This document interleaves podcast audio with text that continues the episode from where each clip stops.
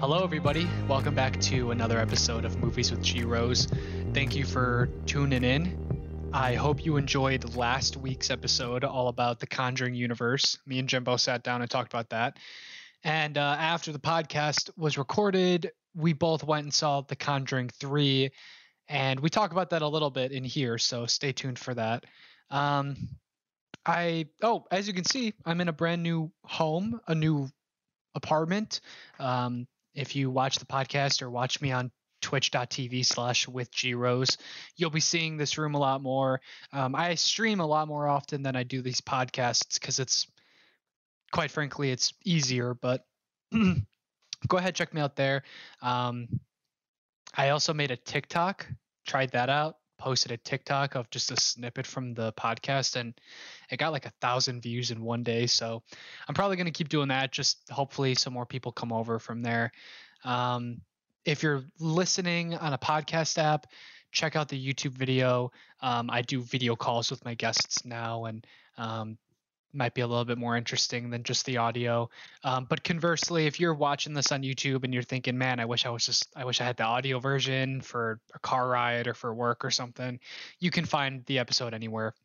Um, feel free to drop a like or rate it five stars or whatever. This week we're going to be talking about Tarantino. Um, the me and Jimmy sat down again and we talk about all of the Tarantino films and we got about halfway through his filmography before we realized that this is probably going to be a two-parter. So this is part one. Part two will be the next episode. Um, just like I said, we we there's a lot to talk about here. There's a reason that Tarantino is you know one of the biggest directors ever, ever. Period. Um, especially of our generation. But yeah, if you like Tarantino, I hope you enjoy this podcast.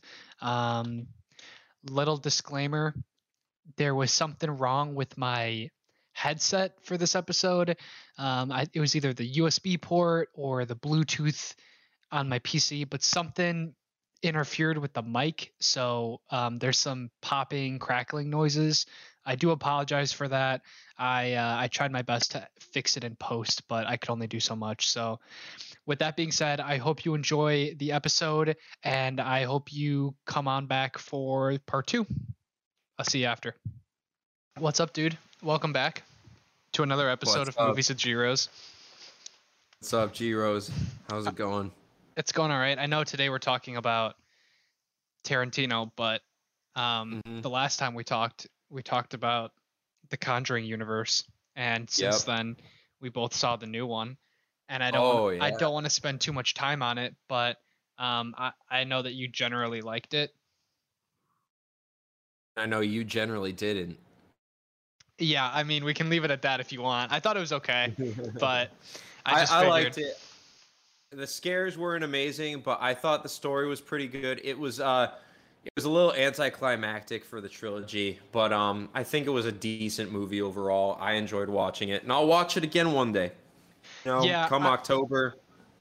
Okay, yeah. I, I think the scares were the worst part of it as well. So Yeah. that's actually not like it's a weird criticism for a horror movie. I liked that they went in kind of a new direction. Like other movies were like pretty traditional, you know, haunted house movies, right? I, I think we can agree on that. They were pretty traditional, but um, the fact that this one went in more of a detective mo- movie kind of a route, Yeah. I thought that was kind of cool. I thought that was kind of a, a unique little twist. I can't really think of a lot of horror movies that have done that, so I thought that was kind of cool. For sure. I think yeah. it worked pretty well. it was decent. Um, so speaking of Tarantino, I wanted to kind of start by asking you, do you remember your first like Tarantino experience? Like, I actually, I actually do. okay, Um, and Let me it's hear it. very specific. So, um, it was the night before I got my wisdom teeth out. Okay, okay, it was probably eight or nine p.m. And um, I couldn't drink water at that point because you know you can't when you're going into surgery you you can't eat or drink for a certain amount of time before then, right? right, Um, so No, I'm I'm already feeling maybe I'm just in my head a little bit, but I'm already feeling like, oh, I'm thirsty. Oh man, I wish I could drink some water.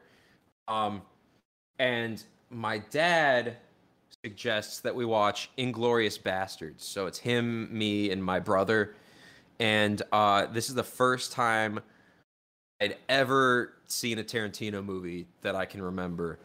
And so I must have been 18, I think. Okay. So like like 5 years ago I want to say. Um and we put on Inglourious Basterds, and I'm watching it.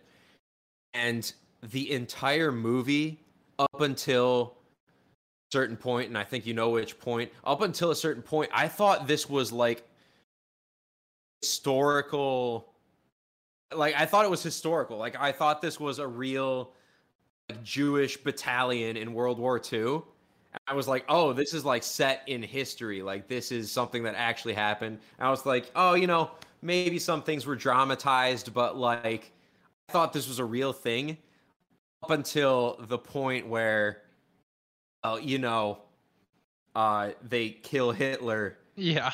by like burning him alive in a theater or Bit whatever a- they did. Bit of a giveaway. Yeah, and then I was like, wait a second, that's not what happens. So, um, but I loved it. I was like, that's that's really cool. But you liked the movie. Yeah, I got my uh yeah. Oh yeah, loved it. Um next day I got my wisdom teeth out. I didn't end up actually going under. That's a story for another time. Okay. Stayed awake the whole time, which I think is the most Tarantino way to do it. Yeah, you definitely did it. In, it did it in his honor. Um. Yeah. So what's your uh what's your first Tarantino experience? Well, see, I don't, I don't remember if this was specifically the first time I saw a Tarantino movie, but I definitely have a very vivid memory of one specific night where I, we were both in a fraternity in college, and I remember one night going over there, and a bunch of guys were crowded in a room, um, just like drinking and stuff and they decided to have a Tarantino night where they were going to Uh-huh. watch like multiple Tarantino movies. And the night is honestly a bit of a blur, but I remember watching Kill Bill 1, Pulp Fiction, um, maybe Kill Bill 2. We ran through a few different movies, and again, I don't remember if that was the first time. I want to say that was the first time I saw Kill Bill, but maybe not Pulp Fiction. But regardless, that's kind of like my first memory of like Tarantino really. And I enjoyed the movies a lot. It it was probably the best kind of environment and I'm sure we'll touch on this later, but you know, watching Tarantino with a group full of guys while you are half drunk is I I I think that's kind of the target demographic right there. So I had a ton of fun. Um, and since then, I've had um, mostly positive but mixed opinions on his films. And um, yeah, I guess I guess we can we can go from there. I kind of wanted to touch on um, a little bit of his like history and stuff before we dive into the movies because you know Tarantino as much of a meme as he kind of is, he is seen as being like one of like the biggest directors of our generation. You know, whether or not you Yeah. love all of his films, he's definitely like he he- he's an auteur, you know what I mean? He he writes and Yeah. directs pretty much all of his films. And um and yeah, so and, and he's just like he's one of those directors where he clearly wants a very specific thing out of his films and he works very hard to achieve that specific style and feel Yeah. um but yeah he so he began his independent filmmaker career in 92 with reservoir dogs um and it he actually partly funded that from his screenplay True Romance, which I've never seen, but I think that it's like a noir film. I don't know if you've heard of it. I've heard it's Yeah, pretty I've heard good. of it. I have not seen it. So so he like wrote that screenplay he got some cash off of it and then he made his first like independent film which was reservoir dogs. Um, and then his second film was pulp fiction in 94 which obviously pulp fiction was the one that like propelled him into success. Like it won numerous awards. Um, it, it won academy award for best screenplay. Um, and then he wrote the screenplay for from dusk till dawn which i haven't seen I don't I don't he didn't direct it. I don't believe he just did the screenplay for it. Oh, that and, was Robert Rodriguez. And I think he starred in it too, right? Starred in it as well, yeah. Okay. Oh man, Uh, I, I wish you'd I wish you'd seen that because I've got a lot to say. Yeah, okay. And then um and then he went on to do Kill Bill Volume 1. Um he did Inglourious Basterds, Django, um Hateful Eight, and Once Upon a Time in Hollywood. And throughout those he had some interesting um some interesting drama, I guess you could say. There's a lot of history around Tarantino that some people may or may not know. What's the word I'm looking for? Not drama, um, like scandal, I guess. Yeah, you could say that, I guess. So one of the biggest um, scandals that he faced was with Uma Thurman, who starred in Kill Bill. And there was this big incident in Kill Bill Volume 1 where um, instead of having a stunt driver drive a car, Tarantino insisted that Uma Thurman drove the car herself. And she pushed back on it again and again. She really, really didn't want to do it when you watch the movie and the shot is in the movie like it's just a shot at the back of her head like she clearly didn't need to be in it. And sure enough she like crashes into a tree as part of the scene and she ended up with like long-term injuries because of it. And so like that was a big scandal where like uma thurman refused to work with him. Um, they had a huge falling out and to this day like she hates his guts. Um, so that was a pretty big issue. Um, there's also videos of like people coming up to tarantino or like paparazzi coming up to him and he's just kind of like an asshole and he's like i'll whip your ass up and down the street and he's like acting like way tougher than he is um and Right. it's it's these little clip it's these little stories that you hear that kind of add to i think the big picture of like who tarantino really is you know what i mean Yeah. I mean, Tarantino himself, like, as a person, he's this awkward little weirdo. This Nerd. awkward little creepy weirdo. Yeah. Like th- this this troll person. Yeah. he's i mean Um, dude he's obsessed with putting feet in his films like basically every tarantino movie has has bare women feet in the focus of every the frame time. like Yeah. it's not just in the scene it's like there's shots in every movie where it's like the focus of that shot is Yep. feet and I, it's it's just one of those things that people accept I, I feel like it's progressively thr- throughout his career, it's gotten more and more blatant. Like Yeah. it started off kind of subtle, and then every single movie, the, the the foot shots have just gotten Yeah. more and more gratuitous yeah to the point where he's not even hiding it anymore. Yeah, he no. knows it's public knowledge. yeah no and now he's just going like, yeah, here's here's a woman's feet in the Oh, camera. yeah. in his last I wonder what the I wonder what the the screenplay says. I wonder what the the script says. You know, it's like like yeah, um oh, who's the who's the hippie girl from uh, Once Upon a Time in Hollywood? It's like, yeah, you got to put your feet on the dashboard like right in front of the camera. It's like you should have you should have expected it, you know, it's my Yeah. movie. Like it's in your contract. yeah Margot Robbie too. It's like well you know, like like any of those um characters. like any like like the other aspects of any filmmaker including Tarantino you know he becomes more and more engulfed in his style and what he wants to do as the films go on and that's especially true for like successful artists you know time and time again Yeah. he's putting out these bangers that people love and so not only does the studio give him more leeway but he is just more and more convinced that he everything he wants to do is what people want to see and i you can see that in his films as his films progress they become more and more down the tarantino rabbit hole um, for better Yeah. or for worse um, but I do think it's important for us to take this time to acknowledge who he is as a person. You know, we're pointing out some weird aspects to him, but besides that, I do think it is admirable that he clearly has a very strong love for film, and his fil- his movies are constantly um, paying homage to early American cinema and Yeah. Japanese cinema and Italian cinema, and he's constantly, you know, flexing his knowledge of film in a way that is um, enjoyable to watch. So, so with that being said, is there anything else you want to say about Tarantino, the person, before we talk about the films? gotta say uh, he he feels like he's trying really hard I, i'm trying to find a different way to phrase this but there's no other way to phrase it he's trying really hard to earn, earn his n-word pass right Dude, Like, dude, we'll- really wants to, we'll talk saying? about we'll talk about it more, but we'll talk about it soon.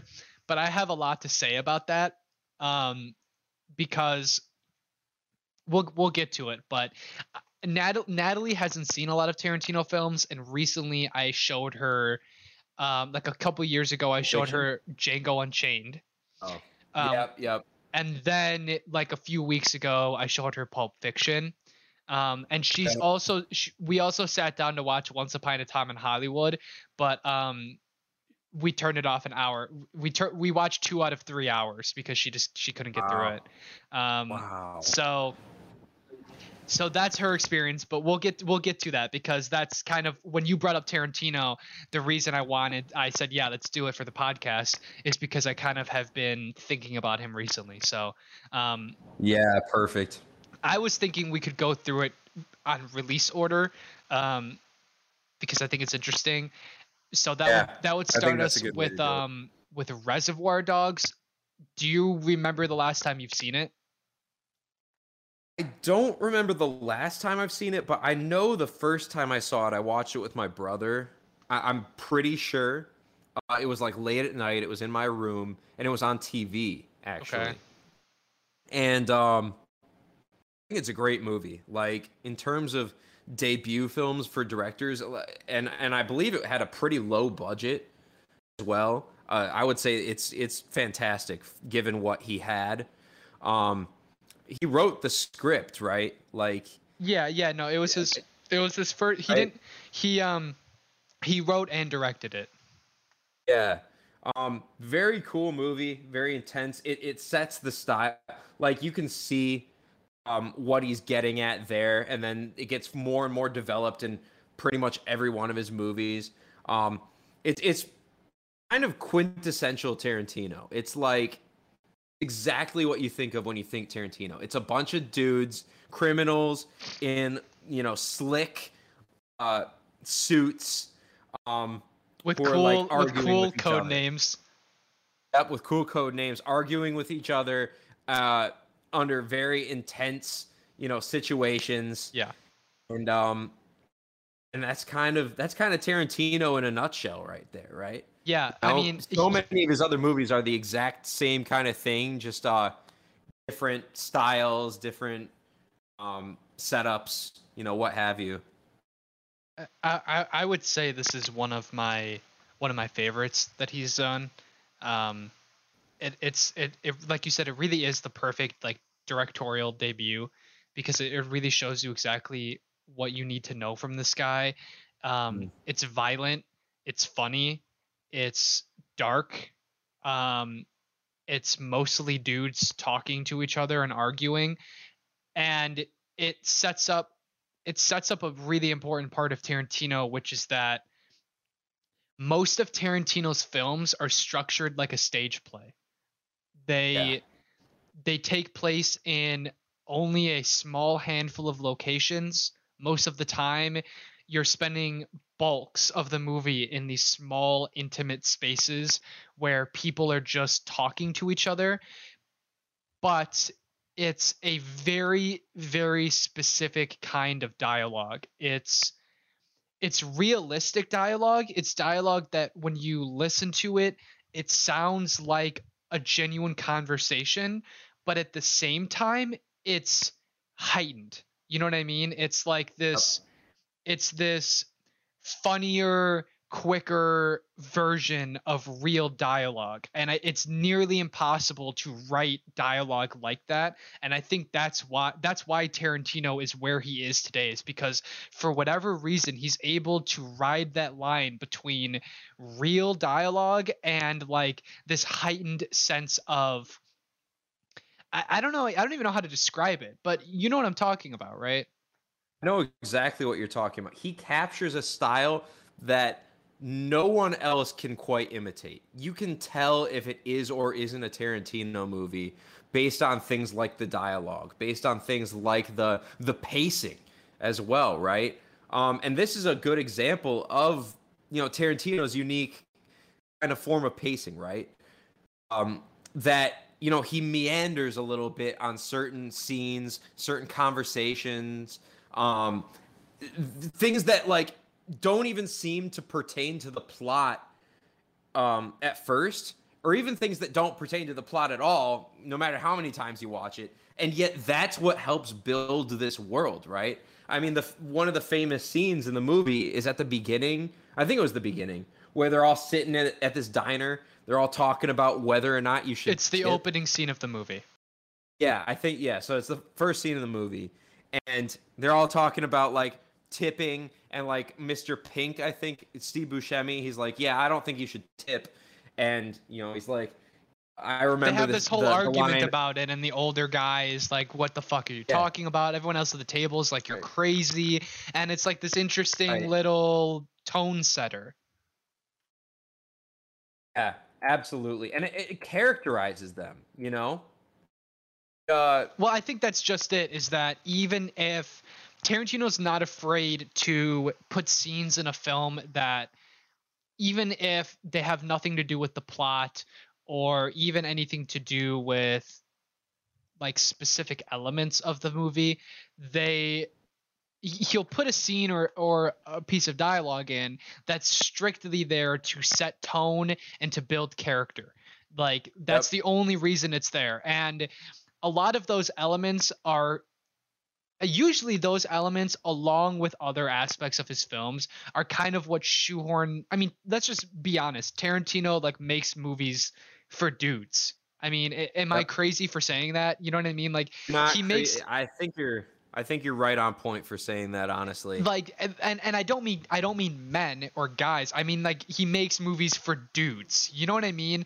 And and so a lot of times when he makes these little he throws these little pieces of dialogue and these little scenes in where people are just kind of bitching at each other. Um they're very like relatable because they kind of they kind of tune into that like weird I don't know. It, there, I think it's very reliable to a lot of guys who just talk about random crap to their friends that doesn't matter in any way, but yep. like it matters to you in some weird internal sense because it's like defining your character to this other person. Does that make sense?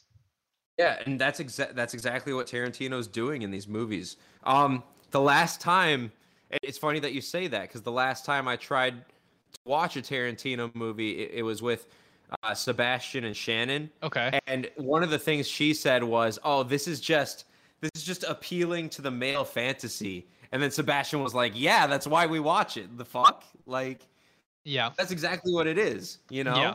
And I don't think there's anything inherently wrong with that. You know. Yeah. No, I, I would agree. I don't and... think it's I don't think it's toxic in any way. You know. I just think it's, you know, dudes hanging out. Like some scenes are just dudes hanging out talking about weird random stuff that has nothing to do with anything that's going on.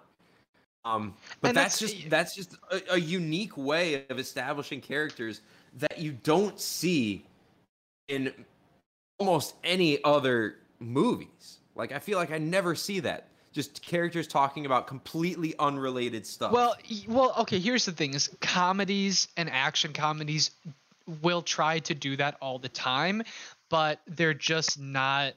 They're not very well written, or you know what I mean. Yeah. They, when they do try to do it, they're always doing it for a laugh, and to some extent, Tarantino is as well, but he's not he's not telling jokes all of the time you know what i mean like when when you see these scenes in like let's say pulp fiction or something like where where you know um john travolta is just talking to uh what's what's er, what's marcellus wallace's wife's name in that movie is that uma Uma, thurman Uma It- Thurman. it is I don't know what her name was. yeah, so when John Travolta and Uma Thurman, like, there's plenty of scenes where they're just kind of like shooting the shit with each other, and it's not Yeah. outright funny, but it's well written enough to still be captivating because it still feels like a real conversation. And because of that, Yeah. when they do arrive at a joke, it, it's usually better because it's not Mhm. surrounded by fake movie dialogue. And so in other comedies and action comedies, they will have these moments where they try to build character with irrelevant dialogue, but it's it's painfully obvious what they're doing. And so it feels like a completely Yeah. different thing when Tarantino does it because for whatever reason he's really good at putting that that onto paper. You know, that random like Mhm. spur of the moment male fantasy whatever you and and and like you said it's not necessarily toxic either because when he does when he does portray women as as rare as it is when he does it he does it in the right way. And i think that's kind of why he has survived so long without offending mass swaths of people is because when he does have a woman on screen they are usually a very strong character you know what i mean they're not this Yeah. damsel in distress or this like throwaway person like usually they hold a very special specific place in the story when they do appear so it's an interesting dynamic Yeah, absolutely. And um I think with that uh, you know there is a I guess there is one more scene we could talk about in Reservoir Dogs, which is uh perhaps the most infamous scene in the movie with uh that Stealers Wheel song stuck in the middle with you. yeah Um that scene is absolutely crazy and horrifying Yeah. and amazing. yeah And I love it. I can't hear that song without thinking of that scene. and mean- I, I think that scene along with a few others are indicative of the quality of direction that that was to come from Tarantino because we've been going on and on about his writing which is spectacular but it's important to remember that he is also a spectacular director. You know what i mean? The shots that he gets in that scene that you're referencing are really cool. Um you know there I, I think there's a after he after he cuts that guy's ear off the camera like pans to a phrase on the wall that says like watch your head you know that you would see in any factory or something and that's obviously a more like kind of a kind of a silly cut but Right. it's it's these little pieces that go to show that Tarantino is a, has a lot of talent behind the camera as well. And later on, I think he gets he really dives into that even more so. Whereas Reservoir Dogs is more focused on like the character development, the writing, the plot. You're not, you know, most of this, most of the movie's just shot like a typical like a stage play. You know what I mean? Yeah. I, you know, it's also worth saying, like, it, it feels like an action movie, right? Yeah. Like, am I crazy for saying it's? It feels like an action movie, but there's no action scenes that I can really think there, of. You there's know? there's only there's like one or two big action scenes, um, and they're later on in the film. Uh, I, I really wouldn't say it feels like an action movie. It has an action. It's I mean it's like it's like the it's like the part of an action movie that you don't really see much of or there'll be like one Yeah. scene in a movie where everyone's like what the hell happened? And that's like one scene in the movie. Uh, but in reservoir dogs like that's the movie. You know what i mean? So right, right. um so it's set it's set within an action movie but it's it's not the action part of the movie. So Um, I, I think that's good. I think we can move on. Um, I never saw True Romance, and he only wrote it. You didn't see it either, so I guess we can skip I it. haven't seen it either, so we could skip that. The next one was Pulp Fiction, which was obviously a massive success. To this day, it's probably like every, it's like the cliche like guy in film 101 ask him what his favorite movie is and he's probably going to say Pulp Fiction. Um, and I just want to get out ahead of this and say I think Pulp Fiction is overrated. Um, that being said, I would still give it like a soft 8 out of 10. Maybe like I'd say it fits right around there. I do think it is a great movie, but rewatching it, it's definitely not my favorite Tarantino film. There's several others I would put above it. And I would I would agree it's not my favorite Tarantino movie. And as you said, like this is the the college freshman, you know, part or uh, dorm room poster, you know. Yeah. Yeah. Uh, it's the it's the I it's the I love film movie, yeah. you know. Yeah. Uh, the the performative I love film movie where you got to tell everyone that you love movies and this is the movie. yeah. Um, but I, I I think it's a great movie. It's I not my favorite Tarantino movie. Um, I really love this. Introduces kind of a new, um, sort of a new element to Tarantino movies that ends up becoming kind of a mainstay, which is he's not chained to the typical movie format in the sense of like oh we've got to tell the events in order because Pulp Fiction blatantly does not do that you know? It it tells the events completely out of order. Um it goes from plot line to plot line. It's like okay what are we talking about now? Oh it's a, a drug overdose at Marcellus Wallace's house and like that's the plot right now.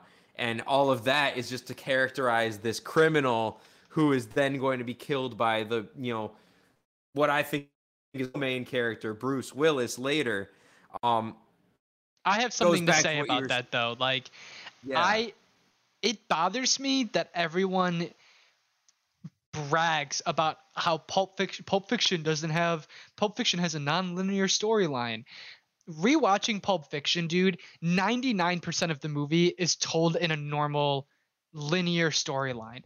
99% of the movie. The movie it starts with there's the whole diner scene which obviously takes place, you know, Eh, eh, that that the opening shot is the two random people arguing with each other at the diner and they stand up and they start robbing the place and then it goes into the real movie. Okay so ignoring that opening scene the movie 99% of the time just follows like it's like samuel jackson and and john travolta like go to that apartment building. They they you know do their whole amazing scene with that guy. Then we switch to bruce willis and he you know does this little deal with marcellus wallace. And then it switches back to the two dude like really the movie doesn't go out of order till the very until the third act. And in the third act then it starts telling stuff in like different orders which is like kind of interesting.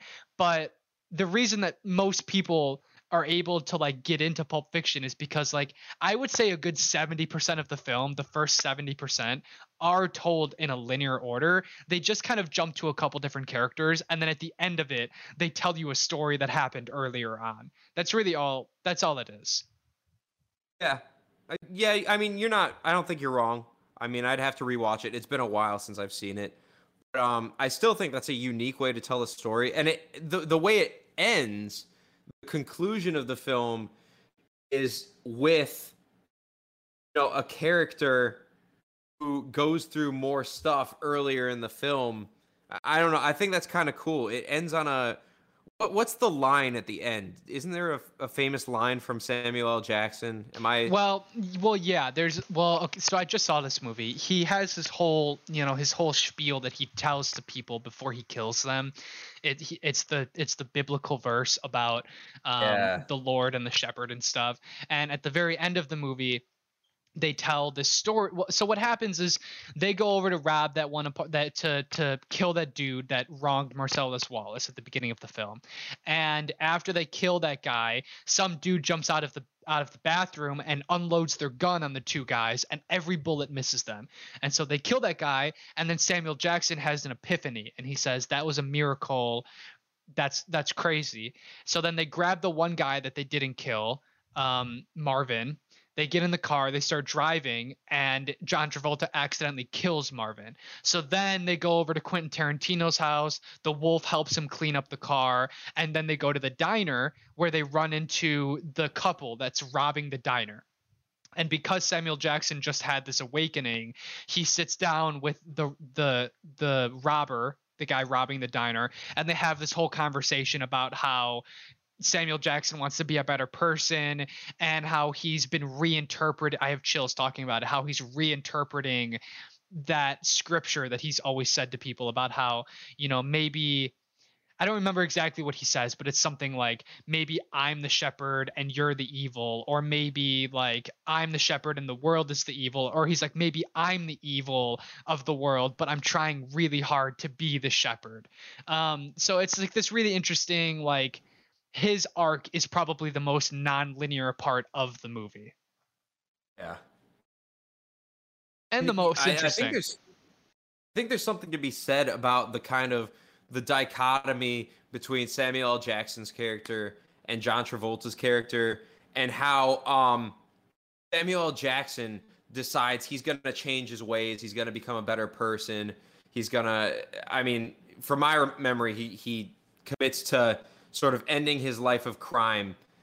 Whereas John Travolta is like, I don't know what you're talking about, man, and he ends up getting gunned down by Bruce Willis's character. Yeah, well, basically, um, yeah, that's what happens. Is basically Samuel Jackson is like, I'm just gonna wander the earth and help people and go on adventures, and John Travolta's like, so you're gonna be a bum. Like, there's a word for yeah. people like that. It's called a bum.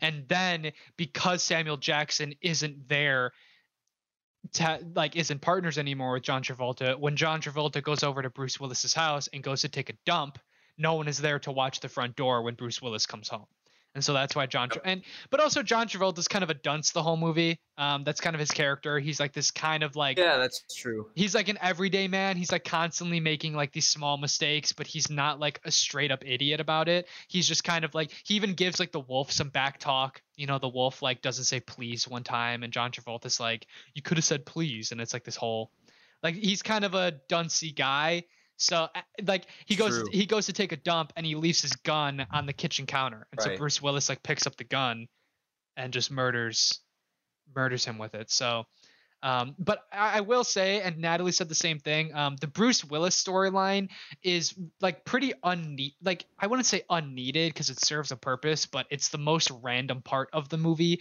especially towards the end of the film, where where like they end up in the pawn shop basement and like the whole like gimp scene happens, and yep. it's like yep. it doesn't relate to anything else in the movie, and there's really no payoff for it. It's just there to wrap up Bruce Willis's storyline, and it, it's it's a cool scene like it's it's very interesting and memorable but it really serves no thematic purpose.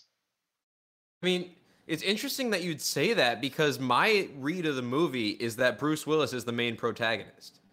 He's the good guy of the movie. But if he doesn't show up more... until I mean, he he has like one scene in the middle of the movie, and then like the third act is like where he really shines. So kind of. I mean, the movie ends with him winning, you know what I mean? But he's not in a lot of the movie. I mean, yeah, if it was told in a more traditional fashion, Bruce Willis would be the main character. He'd be there from the beginning to end, and it would be a story of him um, escaping from this violent gang that, you know, fixed this boxing match that he then, uh, you know, went, went against the deal and he it's the story of him escaping them. And you know he's he doesn't really do as far as i can think he doesn't really do anything wrong in the movie. He he's like a little bit a little verbally abusive to his girlfriend well, it's interesting. Yeah, negative. but even he he gets really pissed when she forgets the watch, but then he even immediately and again, this is this goes to show that Tarantino really knows what he's doing when he's writing because that's a great scene is where they're about to leave they're getting ready to flee the, the town because they know that Marcellus Wallace is going to try to kill him and they don't have the watch. And it's the it's the whole, Bruce Willis has to go back to the, his apartment to get this watch that means so much to him. And when he Yeah. realizes that his girlfriend didn't pack the watch he starts throwing things around the room and he's super pissed off. But then immediately afterward he like apologizes. He like sits down he's like it's not your fault. I should have told you how important the watch was to me and I didn't express that properly to you. Like he gets like super apologetic and articulate. Yeah. it's a very interesting scene Yeah, I mean, but I, still think, you know, just real quick, getting back to my point, I still think that, um, you know, in a traditional sense, Bruce Willis would be the the main protagonist, uh, and then you know the, you know, Samuel. Jackson and John Travolta, they're the villains. You know, Marcellus Wallace ends up on good terms with him, but he's kind of the the big boss bad guy. Um, Tarantino kind of shifts the uh, what would be the traditional story, spends a lot more time characterizing the bad guys, and um, instead of you know Bruce Willis ending up killing Marcellus Wallace or something, it's something totally way different happens. Um, and I, I think that's kind of what Tarantino's style is. It's kind of putting a twist on traditional stories in a way that's uniquely Tarantino that no other writer or director really does. Yeah, and and like Um, you said, he he approaches he takes a traditional storyline and he approaches it from a different angle, right? That that you know, like we said with Reservoir Dogs, he's he's taking a traditional story about a heist and he's approaching it from a very a very different angle where he's focusing on this one tiny little aspect of it and and twisting the narrative in a way you haven't seen.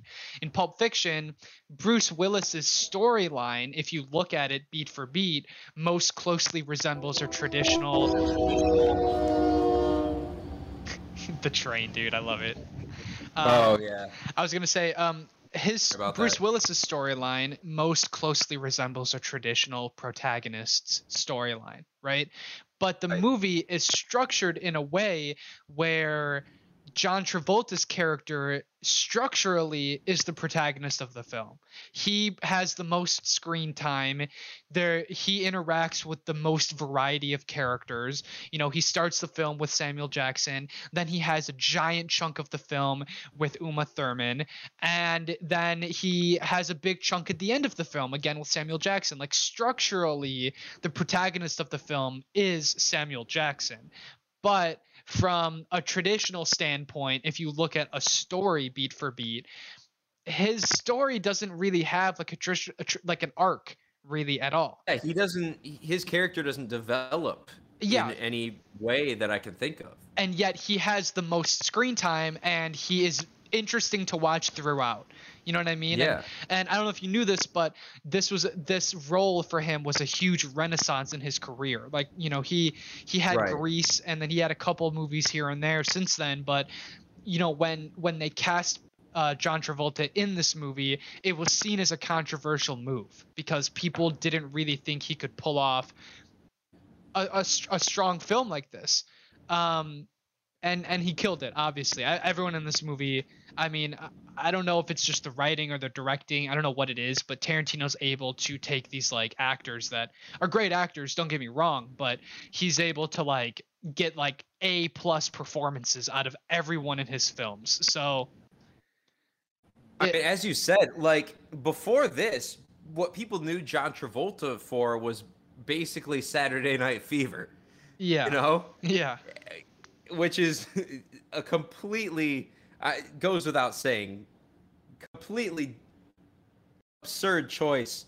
But in hindsight, it was perfect. yeah, Um, yeah, i- it's an interesting point that you made that so traditionally um bruce willis would have been the protagonist Stru- uh, structurally as you said john travolta was kind of the protagonist because he had the most screen time but then i would argue thematically to add sort of a third axiom to this. Samuel Jackson. I would say thematically, Samuel Jackson is the main character, right? Yeah. He goes through the biggest character arc. Yeah. And he he kind of you know has a spiritual awakening, kind of an epiphany within him. Yeah. That fundamentally changes his character. So And basically, what Tarantino it's kind of did. interesting how basically what Tarantino did is he sat down and he looked at a story about about these two people about a char- two people that want out of the life of crime but for different reasons. You've got bruce willis that wants to escape crime because he wants to get his money he wants to get out he wants to never think about crime again. And then you've got this character samuel jackson that wants to get out of crime because he's had a spiritual reawakening. He thinks that he's made for a better purpose. And then tarantino says well what's the character that connects these two people? This the middle guy. Who is the middle guy? And let's make the movie mostly focus on this middle guy and tell the other character stories through him which is pretty awesome Yeah, it, it really is, and it makes me want to watch Pulp Fiction again. I I think that's so cool. Um, now i will say tells- let, it's. go ahead go ahead I, I was just gonna say it tells the story of what normally would be the least interesting guy. He would be the henchman, you know, in a typical crime movie, you know.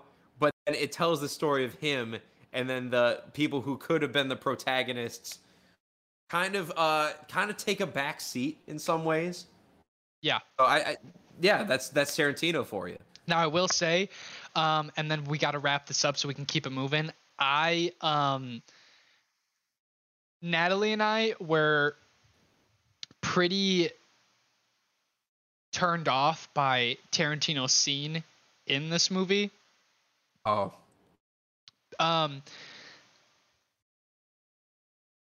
I do we needed to I- talk about this one. I, we need to talk about it. Tarantino. Okay. I don't. I don't necessarily think that inherently it's wrong to have white people drop the N word in a movie. Um, if you do it right and it serves a thematic purpose, if you do it in a way that is clearly either racist or a sign of the times, like in like you know what I mean, in a way where it's like self-aware, I don't think inherently there's a problem with it. Where we run, Right. especially if it's written in like a funny way, because on paper that scene is very funny, and the the actual lines that are said, as vulgar as they are, they're pretty funny. But you run into problems when you are writing and directing the scene that you are also starring in and you're allowing yourself to drop the N word like a billion times. I think it's just Right. it's very uncomfortable to watch. And on rewatch, like Natalie and I were sitting there like kind of like sucking our teeth, like I don't know about this because he just keeps saying it. Oh, like he says Right. it a lot, and and if it was if Tarantino just cast some guy in that scene, we wouldn't have thought twice about it. But the fact that he cast himself in the scene where the white guy like drops the n word more than like any other time in the movie, it's just like why? It is very strange. It, it- I mean, And I will say not- there's and- a and- lot of shock. Yeah, I mean it, it's done in a shock. It's like shock comedy, but but it's like the character. It's just why would you cast yourself to be the guy that's like racistly throwing out the n word a billion times? Like, why do you have to be that guy? It's very strange, and it's um, it makes me, you know, you don't even have to wonder. It- it- it's all but guaranteed at this point. Tarantino's got some ulterior motives when he's making pretty much every movie he makes, right? Like, did His he just ulterior make the whole motives are- movie so that he could drop are- the n word in front of Samuel L. Jackson? Right. He needs to. He wants to say the N word, and he wants to see women's feet. He wants to see Like- women's bare feet. like those tri- are his.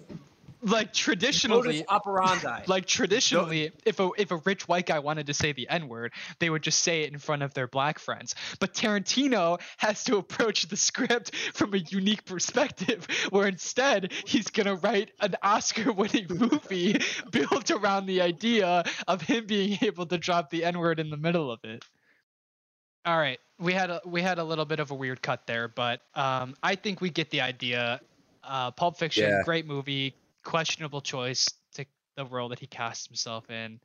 Um, Yep. I'm gonna say okay. So moving on, he did he did the screenplay for a movie called Four Rooms. Never heard of it. He Never heard of it either. he did the screenplay for and starred in From Dusk Till Dawn, which I have not seen. It sounds like you have a lot to say about it, but I have not It's, seen it myself. It's one of my favorite Tarantino related movies. Really? Um, I wouldn't say it's my favorite. It's it's close though. It's like top two or top three. Wow. Um, it's an incredible movie to show to someone who knows nothing about it. Okay. Um, which is why I, I'm gonna avoid. Wait, what? I was gonna, that might be me. Yeah, I'm gonna avoid saying too much, but man, oh man, starts off like a normal Tarantino movie. It, it feels like Tarantino directed the first half or two thirds of the movie. Um, you know, crime drama, two guys in uh, black suits, um, running from the law. They uh, find a family in an RV because they're trying. So they're trying to cross the border into Mexico because once they get there, they're home free.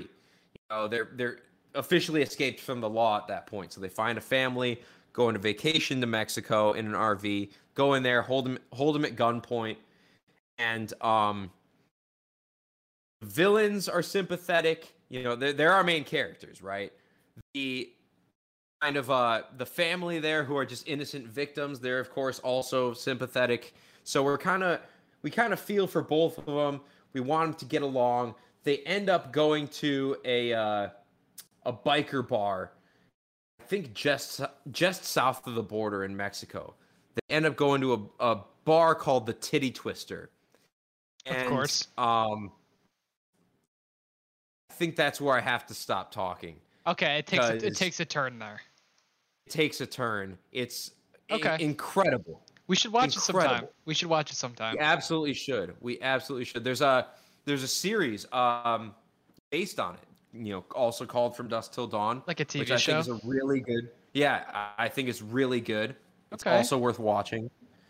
Um, the first season of that show is just the movie, but um, it's also really good. I I would highly recommend the movie and the show. So Okay. that's all I'm gonna say. I am I am surprised. I did not know that it was like a particularly good film. I've because I've just never so seen fun. it.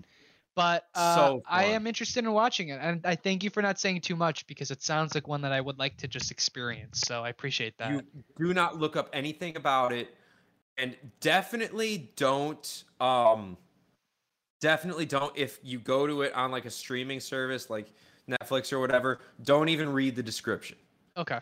because last time it was on Netflix, the the description literally just spoils what happens. Yeah. Don't do that. Okay. Um, the it. next movie is one. So there's only two movies directed by Tarantino that I have not seen. This next one is one of them. It came out in 1997. It was written and directed by Tarantino. It's called Jackie Brown. I have, not, seen. it. I have not seen Jackie Brown. Okay, I almost watched it today to prepare, Yeah. and I was like, ah, either Jiro's has seen it or or not. Yeah. No. you I, know? I just I haven't seen it. I would like to see it. Um, I apparently Yeah, it's kind of like I hear that it kind of like um pays homage to like black exploit black how do you say that word black exploitation films. Yeah, Yeah. I hear he like watched a bunch of those and basically made Jackie Brown. Apparently, it's pretty good. I've just never seen it, um, so unfortunately, I can't really speak too much on it. Um, but I think it's got like good reviews and stuff, and it made it made a fuckload of money in the box office. So, um, Yeah, I would love to see it. I just I don't Samuel know why Jackson's in seen it. Just kind of an under. Michael Keaton's in it. Wow, Robert Robert De Niro. Robert De Niro's in it. What? Uh, and then of course like a bunch of famous black actors. You know, Chris Tucker. Just kind of flies below the radar in terms of Tarantino movies. Yeah, So, I don't know. Um, I- I maybe have to watch it. maybe for racist reasons, but um, oh, okay. I I don't. I mean, it got it it um best supporting actor Oscar nomination, but no win. Um, but yeah, it, it definitely feels like it's one of like the lesser known Tarantino films or lesser talked Right. about. You know what I mean? Like, um, and and Right. the other one that I haven't seen, which is coming up later on in 2007, I also just never hear about. So, um, I'm not sure. But the last one that we can talk about, and I think it's apt before we cut this episode off, and we'll have to do a follow up episode. 2003, written and directed by Tarantino, Kill Bill Volume 1. Um, in my opinion, like top tier Tarantino. And when, and this, it's like the perfect example of you know there's there's two different types of movies that you can make about well there's more than two but the two best ways to make a movie about a woman is number one you make a movie like ladybird where you make a movie Mhm. about a woman that is integral to the female experience or you make a movie that like could have starred a dude but instead it stars a woman and that's what kill bill is where kill bill like she's not the protagonist isn't necessarily like she's not really feminine like she there are feminine aspects to her character but it's really just a baller action movie starring a woman Yeah, I mean, um, let's see. I've only seen the two Kill Bill movies once each, um, and it's been at least I want to say three years now. Um, and I liked them. I still remember them pretty well. yeah Um, I remember one being more like a kung fu movie, and the other being more like a western movie. Am I misremembering that, or is that correct? um i don't they kind of they I kind of blend for me as well cuz the second one is where she actually does the kung fu training but yeah, both true. movies heavily i mean both movies kind of blend this and uh, that's what makes them so good is that they blend western a typical western revenge story with Right. like kung fu samurai action. And they kind of take those two styles and blend them together. Um, and it's again everything that we've talked about with Tarantino Tarantino so far except he basically decided to make an action movie and turn the violence up to 11 you know like there's Yeah. blood splurting everywhere in like unrealistic ways like you know if if you're talking about appealing to the male fantasy this is the movie that appeals to like the violent aspect of the Yeah. male fantasy you know what i mean it's like every baller violent thing you could imagine that like a dude would want to see in a movie you're gonna find it in kill Yep. bill Yep. Another uh, another major theme to Tarantino movies is the ultra violence, and Yeah. this is it. Like, it's uh, I mean, the way the story is kind of unfolded. If I remember correctly, you don't really know right away why why she hates Bill. Correct. Am I, I yeah, she, you don't really know right away, and then they kind of reveal it throughout the movie. Um, lots of cool. Yeah, they blend together. Like I'm trying to remember the difference between the first and the second one. they definitely Um, blend and on purpose i mean it is one story Yeah, I mean they are. I mean, even yeah. in even in Tarantino's eyes, he counts them as one film. Um, and I'm sure I'm sure if he were to release it today, he probably would just release it as a five-hour film because that's who Tarantino is now. Um, right. But yeah, you're correct. The movie kind of just drops you into the storyline of this girl, this woman that's just killing. She has a kill list, literally, and you don't really know why. And throughout the film, you you learn pieces of who Bill is and what her story is. And um, I haven't seen it in a long time either, so even I couldn't tell you specific Pe- like I, I I remember a lot of the more broad plot points, but um, I remember it being amazing, and it's got it's got phenomenal acting, it's got phenomenal writing, and the the direction in it is really I mean this is one of those films where I mean Pulp Fiction was directed incredibly as well. It looks great. There are shots that are just blow your mind. Like how did he even think to do that? Like but yeah. this movie is like he takes those those elements of like a western film or a japanese film with the with the hard cuts and he, there's even like an anime scene in it like he yeah that's the, right. the visuals are really spectacular. The, the the the color contrast like it's it is an action movie to its core and in a much more traditional sense than a lot of his other movies are but that being said it's still like it's a Tarantino movie at its heart, which means it has great writing, it has great dialogue, and the characters are in, actually interesting. They're not these one dimensional. I mean, the protagonist doesn't even have a name until the last like 10 minutes of the second film, and you still right. like grow, you still like want to follow this character. You know what I mean? So. Right. Uh, it, it, it, it is it's full of those little moments right that just build character yeah Absolutely. Um, one thing I want to say about the about the Kill Bill movies is I feel like they should have been one movie. You know, like I feel like there's a lot that could have been cut out, and I feel like the second one is eh, definitely weaker than the first one. I don't remember. Um, I just re- I just remember the second one not having a lot of great fight scenes. The first one absolutely does where it, there's a, a huge confrontation with the main, or well, not the main, the secondary villain. Like the, I guess, the main henchman of Bill. Um, her name was uh Go-Go. I'm, I'm the chick with the eye now. patch. Yeah, I think so. Or no, I don't know. She's one of the big. I, I, there's a whole list of them, right? There's a whole list. Of, I mean, she has like a whole list of people to kill before she gets to Bill.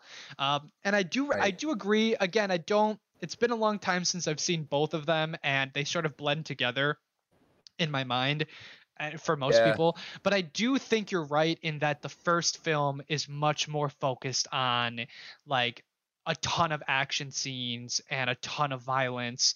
And then the first movie ends, and she's like halfway through her list, or maybe a little bit more than halfway through her list. And it's like you basically just needed the third act you know what I mean? Where it's like we need to wrap up the story of the film of like killing like confronting Bill and everything. And you know you're probably right. He probably could have cut a bunch of shit and turned it into like a 3 hour movie. But um I don't I mean he just wasn't that guy.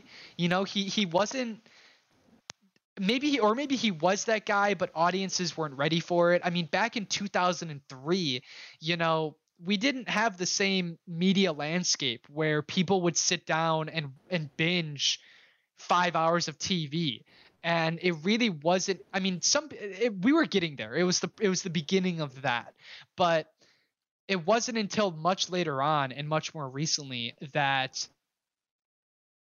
movie creators understood there was an audience for people that wanted to sit down and watch a 3 hour movie if not more and so I think he just realized like this is gonna like I have too much. To, I mean, it's Tarantino. He doesn't want to cut anything from his movies. You think that guy's gonna cut a single scene? Like any scene that he cuts probably tears him up inside. You know what I mean? So right.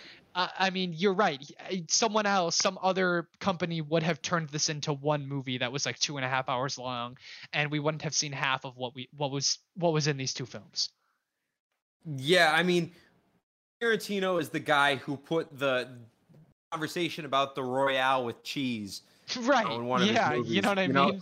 he doesn't want to cut anything. Yeah. Anything at all. Like he well cuz um, he's uh, you get the feeling that he's a little narcissistic. That's what makes a good artist yeah. is he thinks that everything he makes is 10 out of 10 and if you disagree you just don't understand it. You know what I mean? He's right. that he's that type of movie creator, which is why later on in 2015 and 2019 we got The Hateful 8 and Once Upon a Time in Hollywood, which are like right. 8 hour movies. You know what I mean? Where it's like it's that's the epitome of like Tarantino knows there's an audience for long films and so not only is the Hateful Eight really long but there's a Netflix version that's even longer that's like 5 or 6 hours long so right uh, I just think he was a little before his time in terms of how long the story was that he wanted to tell. So he split it into two movies. But in interviews now, when you ask him about it, he counts it as one movie. So whatever. Yeah. And I think we can end our podcast there. If we want to talk a little bit more about part two in the next episode, we can do so. And then we're coming up on like probably our favorite Tarantino films in the next episode. Yeah. Like I would yeah, say absolutely. I would say after this he starts putting out like the real Kino 10 out of 10s. So I'm very interested for that episode. Um but of the films we discussed today, which one is your favorite? Let's see. We talked about Reservoir Dogs. We talked about the Kill Bill movies. Pulp um, Fiction. What else do we? Dusk Till Pulp Dawn. Fiction. You know what? I'm gonna say out of the movie, out of the movies we discussed today, I would say From Dusk Till Dawn is my favorite. really, dude? We barely even talked Absolutely. about it. Oh Absolutely. my gosh. Okay. I mean, well, yeah, you need to see it, man. Like, it's a, it's a, it's a ride. Like, it's a ride. Like I've watched it more times than any other movie we've talked about here. Okay. Okay. Like it's just, it, it's so fun. It's just so fun to watch. Okay. For me, you just gotta, you just gotta see it. For me personally, my favorite of the ones we've talked about today is probably Reservoir Dogs. Um, it's really close with Pulp Fiction. I like them for very different reasons. Pulp Fiction is a much more accessible movie. Um, Reservoir Dogs is it's it's going to be harder for some people to watch because it is just dudes talking for like two and a half hours or whatever. But um, awesome movie. I can't believe it's his first yeah. one. So, um, with that being said, thanks for joining me. Uh, hopefully, within the next week or so, we can record the next episode, and we'll take it from there. All right. Thanks, Jimbo. Thanks, Jiro. See you later. See you, man. Peace. Well, that is it for today's episode of Movies with Giros. I appreciate you guys listening, watching as always. Um, come on back for next episode if you want to hear part two. Like I said in the podcast, I think the second half of Tarantino's filmography is a little bit more interesting and has some of my favorite films in it. So I'm really excited to talk about those films. Um, again, follow me on TikTok, Twitter, Instagram, YouTube. Um, you can find me by just typing in with G R O S E with G Rose. And yeah, I hope you guys keep on coming back. Thanks for listening. See you later.